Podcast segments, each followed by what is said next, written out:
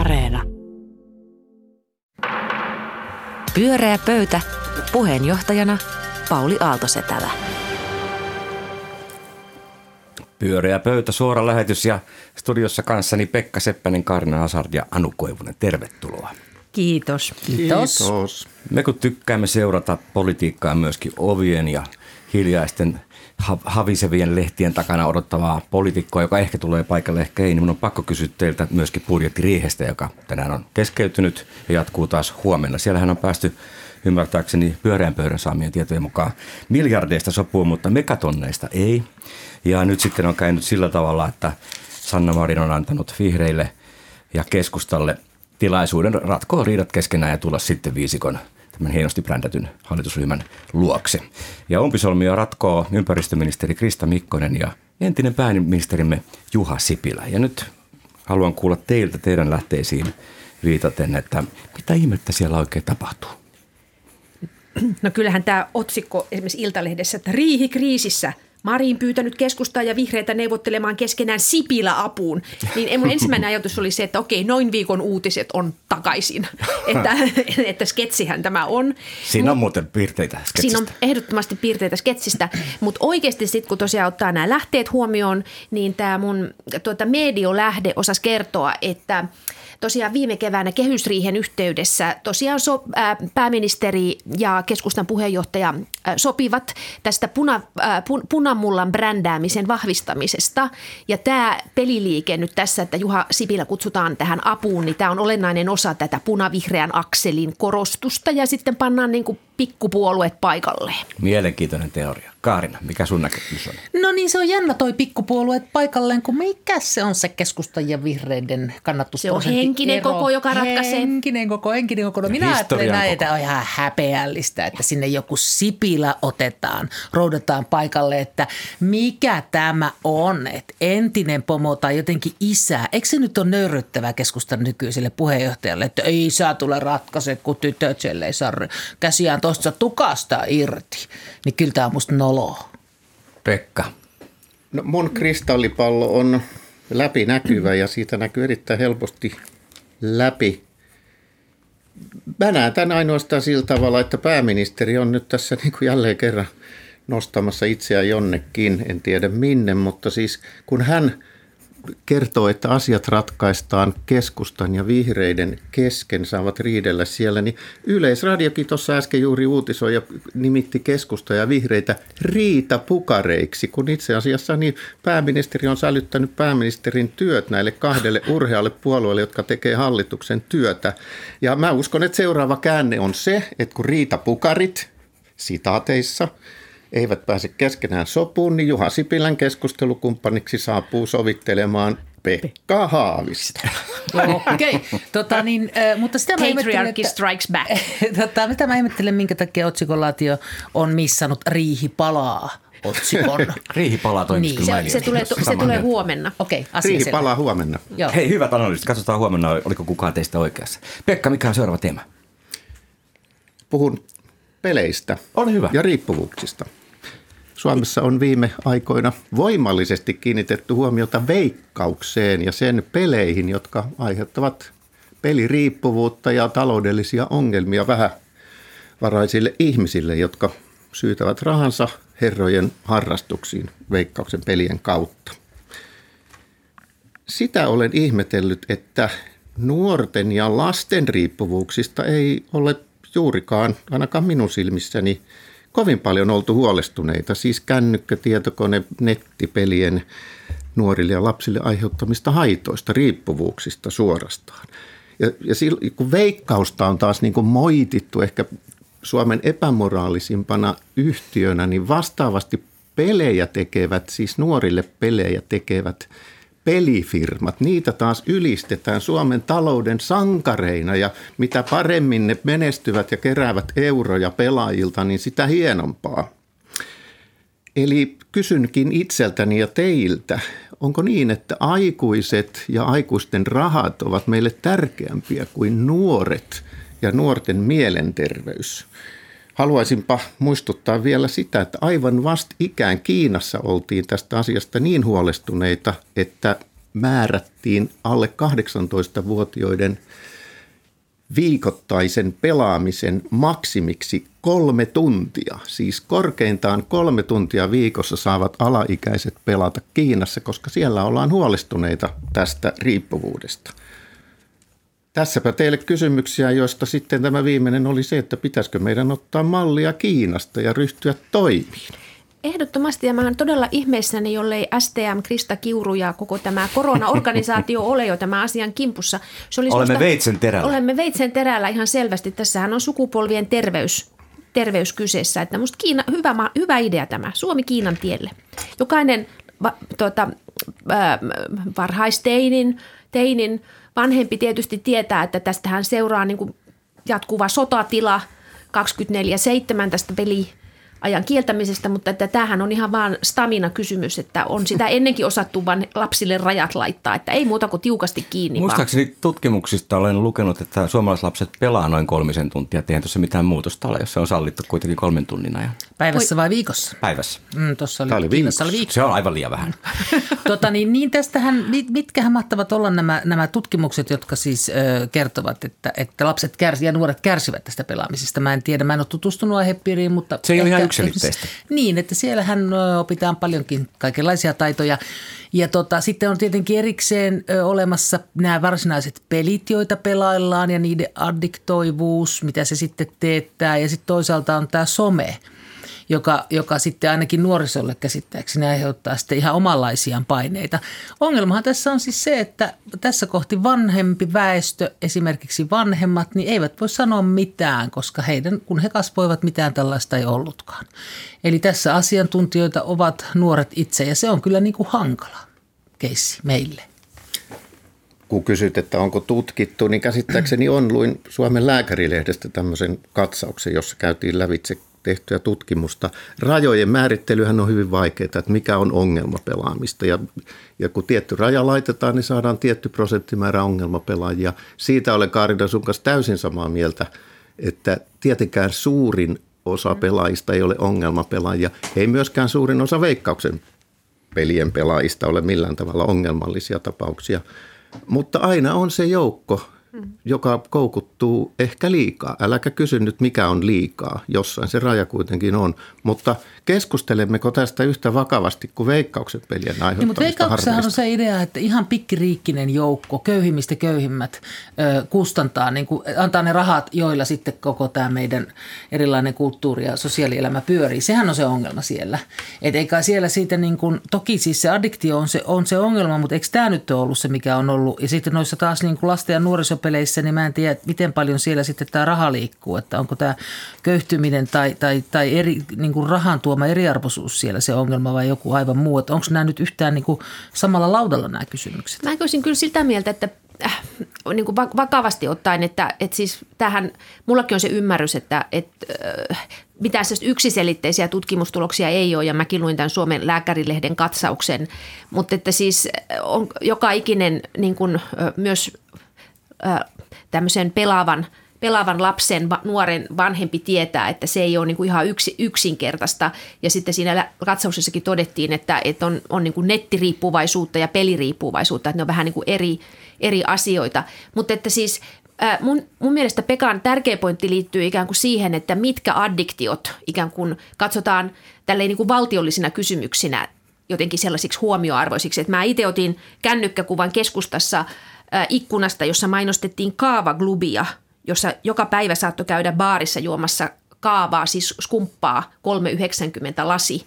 Ja mä ajattelen vaan sitä, että nämähän on niin kuin näitä, siinähän kilahtaa valtion kassaa joka kerta jotain, mutta että siis alkoholi on niin kuin hyvä addiktio ja sitten tämä peli asia, niin siinäkin sitten katsotaan niin kuin addi- tavallaan tämmöisen riippuvuuden ohi, kun kertaa ajatellaan, että nämä on näitä kasvuyrityksiä, joita Suomi tarvitsee. Toi on muuten ihan totta. Tässä Lääkärilehdessä yritetään määritellä tätä nettipeliriippuvuutta, josta ei ole päästy sopuun parinkymmeneen vuoteen, niin täällä on ihan tämmöisiä ymmärrettäviä lauseita kuin, että ylenpalttinen kiinnostus tai pakkomiele nettipelejä kohtaan tai mitä tahansa kohtaan, vierotusoireita, toleranssi kehittyy, pelaaminen vie kaiken ajan ja niin poispäin. Kyllä nämä aika ymmärrettäviä olisi niin kuin vaikuttaa tietysti mm. Krista Kiurun joukkojen. Mutta jännittävää kyllä, kun Anu toi Alkon esimerkiksi tähän, että, että Veikkaus on jatko ja, ja itse asiassa raha-automaattiyhdistys on se, jonka peleistä kai tässä pääasiassa puhutaan, mutta nämä firmat siis fuusioituivat. Niin näitä pelejähän on pelattu vuosikymmeniä ilman, että kukaan lotkautti korvaansakaan. Nämä kaikki faktat tiedettiin. Jostain syystä siitä ei välitetty. No, nyt onko Alko sitten seuraava? Ongelmat tiedetään, on tiedetty vuosikymmenet. Ryhdytäänkö Alkon suhteen toimii? No nyt jos sitten taas äh, tämä pelien tietokone, miskä niitä nyt kutsutaan, nettikännykkäpelien pelaaminen osoittautuu ongelmaksi, niin kohdistuuko sitten näihin ylistettyihin pelifirmoihin jonkinnäköinen ryhti, moraali, hyökkäys? Se on jännittävää nähdä, mutta mistä se niin kuin triggeröityy, siis mistä se niin kuin laukeaa tämä, että yhtäkkiä otetaan joku hampaisiin? Veikkaus otettiin, miksi Alkoa ei oteta hampaisiin? Kertokaa minulle. Kyllä se on varmaan aika paljon markkinoinnista ja näkyvyydestä, sanoisin. Niin ja sitten varmaan niin kuin ylipäätänsä viinan kahlitseminen on poliittisesti paljon herkempi aihe. Pyörää pöytä. Pyörää pöytä, suora lähetys. Ja missä se ravintola olikaan, missä se kava oli niin halpa? Otetaan se sitten tämän jälkeen. Selvä. Kaarina, mikä on meidän seuraava teema? No, nythän on sillä tavalla, kuten kaikki tiedämme, että maailmassa on oikeastaan vain yksi aihe, joka on siis ilmastokriisi. Ja tuota, mä olen, äh, luin tuosta Journalistilehdestä teatteriohjaaja Susanna Kuparisen kolumnin, jossa hän kirjoittaa, että miten on niin, että suomalainen media oikein asiallisesti uutisoi koronasta, mutta ilmastokriisin suhteen se on täysin kädetön. Ja kun luin tämän, ilahduin, koska siltä on myös minusta tuntunut jo pitkään. Että mä ihmettelen, että minkä takia viestimet niin kovin tahtovat redusoida, pienentää ilmastonmuutoksen yhdeksi aiheeksi muiden sekaan, että se olisi samankokoinen kuin kaikki muutkin ongelmat, kun se ei sitä ole. Ja suhtautua vaikkapa näihin Elokapinaan ja muihin tällaisiin kansalaisaktivismin muotoihin ikään kuin asiana, jota nuoriso nyt on aina jotakin kapinoinut ja nyt niillä on tämä ilmastokriisi. Mä ihmettelen sitä sen takia, että Että kun tämä tilanne on niin vakava kuin se on ja muutoksia tulee välttämättä sitten vapaaehtoisesti tai pakolla, että tämä ainakin mut on niin kuin vieraannuttanut suomalaisesta jokapäiväisestä mediasta ja, ja tota, tyrkännyt kohti sellaisia isompien maiden viestimiä, jotka tavallaan mä, musta tuntuu, että on vielä niin kuin valan tehneitä siinä mielessä, että ne eivät tahdo teeskennellä ja pienentää asioiden kokoa silloin, kun niin ei voi tehdä. Niin, niin mä oon huolissani tästä ja mietin, että, että mikä, minkä takia me teemme näin. Että tarvitaanko me joku, joku Niinistön, siis presidentti Niinistön mahtikäsky vai mikä me oikein vaaditaan ennen kuin tästä rupeaa tulemaan niin kuin sellaista keskustelua, mitä tämä asian vakavuus vaatii. Onko teillä minkälainen tuntuma uutisointiin? Onko se teidän mielestänne ajantasaista ja oikeasuhtaista ja oikea-aikaista, termit, jotka olemme koronasta oppineet? Vai, tuota niin, vai ei? Kertokaa. Ensimmäiseksi mulla herää kysymys, onko kenellekään lukutaitoiselle ja, ja, ja kuulevalle ihmiselle jäänyt epäselväksi, että on käynnissä ilmaston laajamittainen tuhoaminen ja siis kaikki muukin luonnon tuhoaminen sitä suurempana. Eiköhän tämä nyt ole median kautta tullut aika lailla selväksi. Et mua vähän niin kuin kysytyttää se, että mi- miten sinä sitten kaikkien Suomen medioiden päätoimittajana, minkälaista journalismia sinä sitten harjoittaisit? Koska mun mielestä ainakin voi olla, että mulla on vinoutunut median käyttö, mutta esimerkiksi tämä Yleisradio ja meidän maakuntamme ykköslehti niin pitävät asiaa kyllä yllä koko ajan, mutta mun mielestä myöskin kertovat asian vakavuudesta. Mä todella haluaisin nyt kuulla sen paremman version. Niin, mullekin tuli ekana mieleen siis se, että, että just mun päivälehteni Helsingin Sanomat kertoi just, että Helsingin Sanomat sai, sai luontokadon kirjeenvaihtajan ja, ja aloittaa tällaisen H S-ympäristökokonaisuuden, jossa näitä teemoja käsitellään. Et mä ajattelin, että tavallaan ehkä se, mä mietin sitä, että liittyykö Kaarina sun kysymys enemmän siihen jotenkin siihen, että minkälaisia ne jutut on tai että miten ne puhuttelee lukijoitaan, koska yksi iso kysymyshän on ikään kuin se, että miten näitä asioita kuvataan ja, ja, ja miten, niin kuin, minkälaista tarinaa lukijalle kerrotaan. Ja nythän me niin kuin, tavallaan tiedetään se, että journalismissa mielellään ajatellaan, että lukijoille ei saisi tulla pahaa mieli. Ja, ja tuota, sen takia esimerkiksi Yhdysvalloissa ne mediat, jotka käsittelee Äh, niin kuin rotuun liittyviä kiistoja ja muuten, niin ne on niin kuin ongelmissa, koska osa, osa joukosta ei halua lukea niitä juttuja ollenkaan, vaan niissä pitäisi olla niin kuin aina sellainen kulma, joka tekisi lukijasta, olipa hän sitten kuka tahansa, niin että sille lukijalle tulisi jotenkin lohdullinen mieli. Niin onko tässä, mahtaako Kaarina tarkoittaa tätä niin kuin enemmän tätä sävyä? Kaarina itse sanoa, mitä hän tarkoittaa. Niin, tota, niin siinä Kuparisen kolumnissa siinä hän, hän sanoi, että, että tota, viittasi niin kuin ton Helsingin Sanoman toimittajien Hannastiina Nykäsen juttuun, jossa hän oli kysynyt, käynyt tuolla jossakin pit, ympäri Suomea ja kysellyt vähän, että mitäs ihmiset, mikä on ihmisille tärkeää, mikä heitä huolestuttaa. Ja siinä on niin kuin ylivoimasti tota, valtaosa oli sitä mieltä ilmastonmuutos. Että onko se semmoinen niin kuin lukijan ja, ja väen suojelu vähän niin kuin liioiteltua, että kyllä sille heti tulee paha mieli, jos sille sanoo jotakin. Että, että ehkä Suomessa on paljon valmiimpia niin kuin keskustelemaan harmaan alueesta, ristiriitaisista, vaikeista asioista. Sitä, mitä mä ihmettelen, on tietenkin se, että poliitikkoja ei koko ajan roustata tästä. Miksi niiltä koko ajan joka kohdassa kysytä tästä, mitä me teemme, mitä me teemme. Et se on niin kuin mennyt yhdeksi asiaksi, joka kuuluu joidenkin tontille tai joihinkin keskusteluihin. Mutta eihän tässä ole muuta vaihtoehtoja kuin ihan koko ajan porukalla miettiä tätä. Tuo on kyllä ihan niin kuin musta järkevä argumentti. Ajatella vaikka, vaikka demareita, niin ne eivät ole puhuneet nyt tämän kriisiaikana niin kuin juurikaan. Miksi ei journalistit kysy? Tänään on käynyt juuri niin, että, että ilmastoasiat on ulkoistettu Kepun ja vihreiden riitapukareiden väittelyksi, eikä siis suureksi yhdistäväksi asiaksi. Että kyllä tämmöistä tietysti on, mm. mutta, mutta, mutta kun kollegat. Kaarina sanoit, että ihmiset tuolla pitkin Suomea ovat hyvinkin huolestuneita ilmastonmuutoksesta, voivat ollakin, mutta katsoin Evan asennetutkimusta, jossa on kysytty samaa kysymystä, jossa kysytään suunnilleen, että oletko huolestunut ilmastonmuutoksesta, ei nyt juuri näillä sanoilla. Niin silloin kaksituhattaluvun lopussa, kun tämä ilmastonmuutos ensimmäistä kertaa oli tämmöisenä valtavana yhteiskeskustelun aiheena, silloin suomalaiset olivat huolestuneempia ilmastonmuutoksesta kuin nyt, mikä on mun mielestä paitsi yllättävää, niin myös jonkin verran järkyttävää. Että kyllä tässä kuitenkin paljon enemmän vakavammin ja, ja pelottelevammin on puhuttu ilmastonmuutoksesta tällä kierroksella. Mä taas ajattelen, että toinen, toinen niin kuin tapa, että psykologisoiva, että miten, minkä, miten lukijoita halutaan miellyttää. Tämä on niin kuin yksi tapa lähestyä tätä kysymystä, mutta toinen on sitten se, että mä ajattelen myös niin kuin tutkijana ja, ja jour, uutisjournalismia tutkivana, että, että, että uutisjournalismi ja poliittinen valta, ne on niin kuin erottamattomasti linkittyneitä toisiinsa.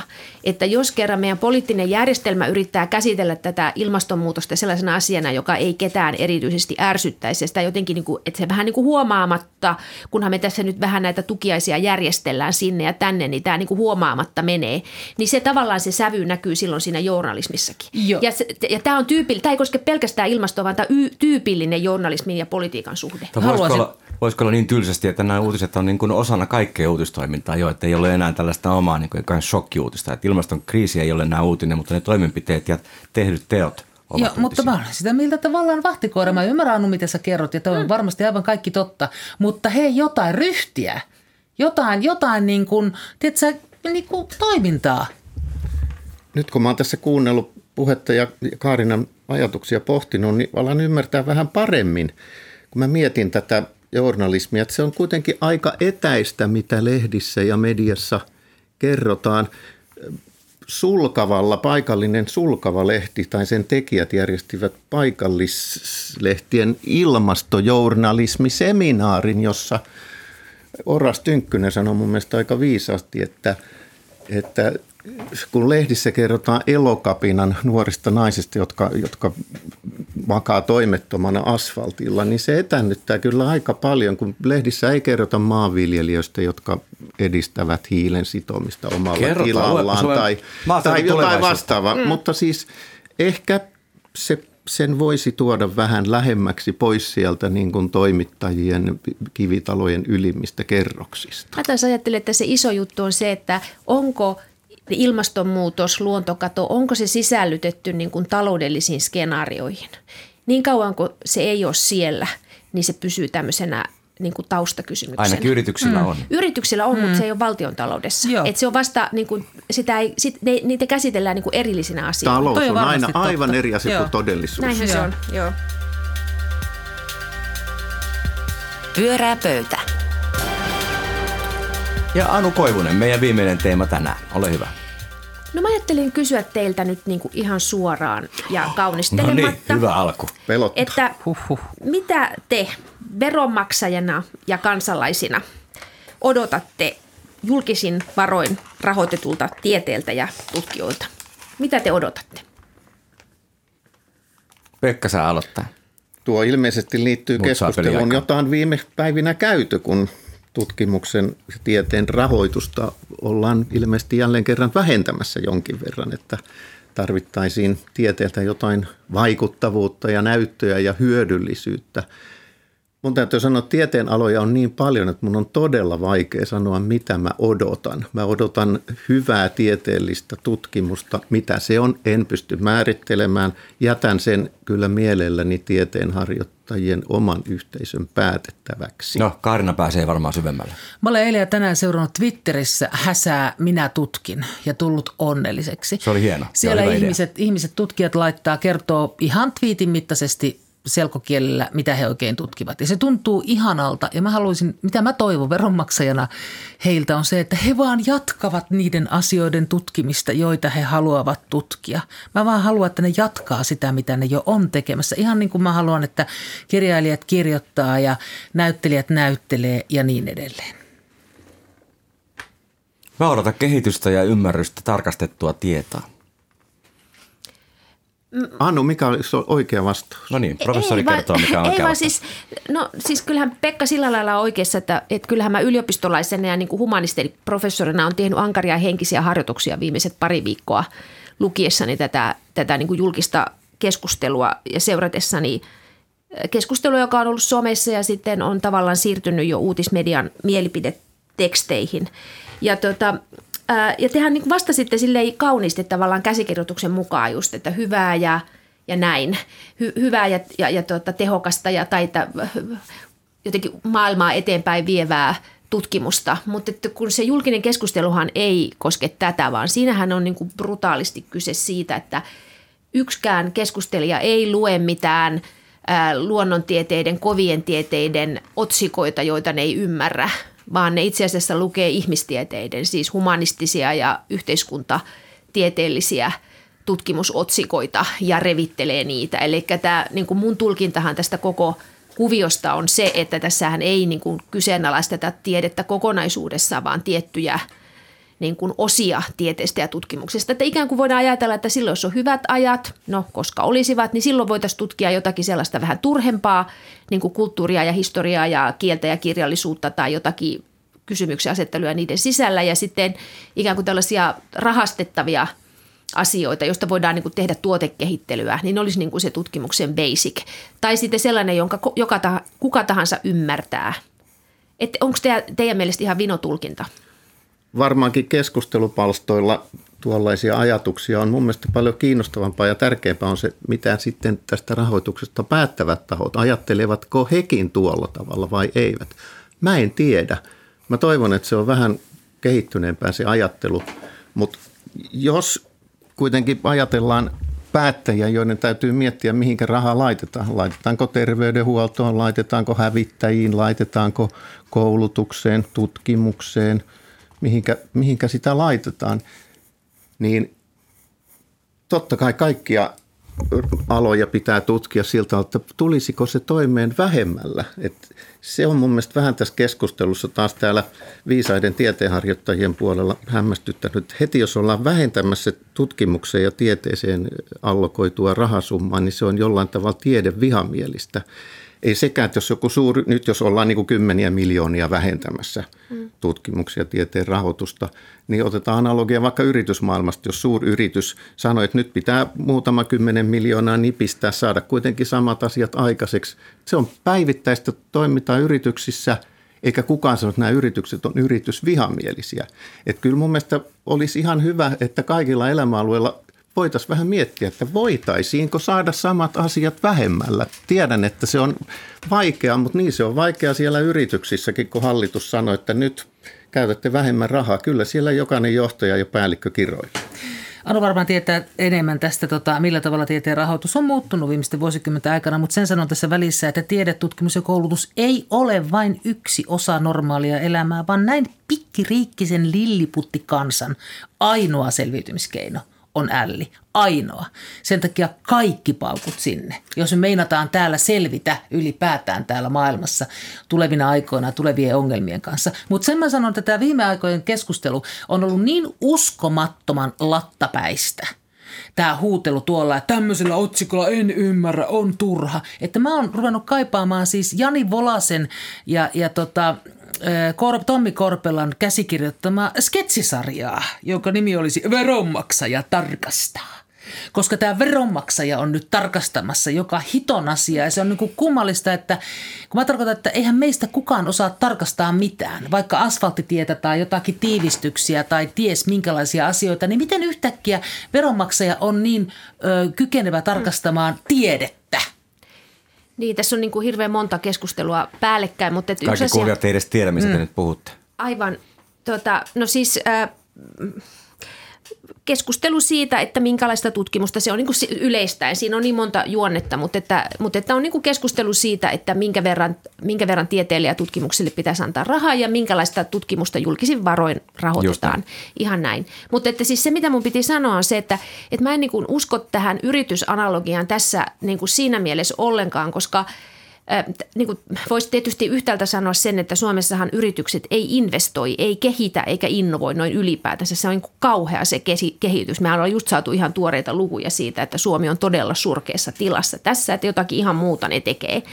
Ja, ja tuota, että yritykset voisi ihan tässä keskittyä mun mielestä niin kuin tähän puoleen ja hoitaa sen oman innovaatiotoimintansa ja vaatia myös yri, niin kuin valtiolta lisää panostuksia tähän. Mutta sitten toinen asia on se, että, että tutkimushan ei toimi sillä tavalla, että me tilataan niinku tämmöinen, että me tarvittaisiin tämmöinen härpäke, että tehkääpä tästä tutkimusta, vaan se, se tutkimukseen liittyy paljon sellaisia kaikilla aloilla, sekä ihmistieteissä että luonnontieteissä, että tehdään tutkimusta ja sitten ne on tavallaan ne, ää, ne on prosesseja, joista sitten välillä, välillä syntyy jotakin erityisen hienoa ja, ja, ja läpäisevää, mutta et siis paljon tehdään ihan niin, niin kuin perustutkimusta. Se on tavallaan tiettyä toimintaa, jota pitää ylläpitää, jotta, jotta syntyy jotakin suuremmoista. Ja tämä on se ero mun ymmärtääkseni, että et, et tarvitaan tiettyä vakautta eikä pelkästään projekteja. Tämä varmaan kaikki, jotka vähänkin tieteeseen ja tutkimukseen on perehtynyt, niin allekirjoittaa. Mutta onko se, kysyn vaan, jos niin sanottu tavallinen ihminen, joka ei tunne tiedemaailmaa, käy läpi näitä tutkimuksia ja esittää oman, ehkä sitten ei välttämättä niin kauhean niin kuin valistuneen näkemyksensä, niin onko se huono? Kaikista muistakin asioista kaikki ihmiset saavat esittää omat näkemyksensä. Miksi niin, myöskin avoimuus tästä on hyvä. Jälkeenpäin ainakin avoimuus on, joo, ja siis miksi on mitäkin rahoitettu. Suomen Akatemiahan pyytää noin keskimäärin neljäkymmentä perustelua jokaisessa hakemuksessa sille, miksi mikään rahoitushakemus on niin kuin tärkeä ja mitä, mitä hyötyä siitä on. Ja nythän siis, kun Kaarina viittasi tähän Twitter-kampanjaan, minä tutkin, niin siellä nyt kaikki tutkijat sitten kertoo kiltisti. Se on aikaisemmin, tämä on noin kymmenessä vastaavanlainen kampanja, siksi tiedä ja mitä näitä hästäjä on. Mutta puhut siitä niin jotenkin alistumista. Eikö se ole ihan hyvä että, niin julkisten varojen selittämistä ja kertomista tieteestä kaikille kansalle? No siinä on, siinä on tämä puoli, mutta sitten siinä on se toinen puoli, että tuota, ei kaikki, kaikki tutkimus ei taivu twiitteihin. Mm. Onhan ja siinä kaikki sekin ongelma, että siis tutkijoiden aikahan menee nyt tähänkin mennessä mennyt niin, niin, niin, rahoituksen hankkimiseen eikä siihen tutkimiseen, jos niin, vähän karrikoi. Että. Niin ja siis kyllä raportointia, ra, raportointia on niin kuin tosi paljon, että jos joku kuvittelee, että tutkijat jotenkin vaan niille tipahtaa puoli milliä tilille ja sitten ne siellä jotain yksikseen hommailee, niin se on kyllä. En ole ennen ajatellut ennen kuin sanoit noin. Niin. Mutta tämmöinen, tämmöinen fantasiakin voi olla olemassa ainakin Iltalehden mm. pääkirjoitustoimituksessa. Tota, niin, ja sitten toi kyseenalaistaminen tai avoimuus on suhteen, niin by all means ja ilman muuta. Joo, mutta kyseenalaistaa myös saa ihan kaikki, mutta pitäähän ymmärtää jotain siitä alasta ennen kuin pystyy kyseenalaistamaan jotakin. Monimutkaisista asioista pitää jaksaa kertoa. Pyörää pöytä. Pyörää pöytä, suora sähkölähetys, kiitos. Anu Koivunen, Pekka Seppänen ja Kaarina Hazard. Tämä jatkuu taas ensi keskiviikkona eri aiheista. Minun nimeni on Pauli Aalto-Setälä, ohjelma oli Pyörää pöytä. Heipä hei. Pyörää pöytä.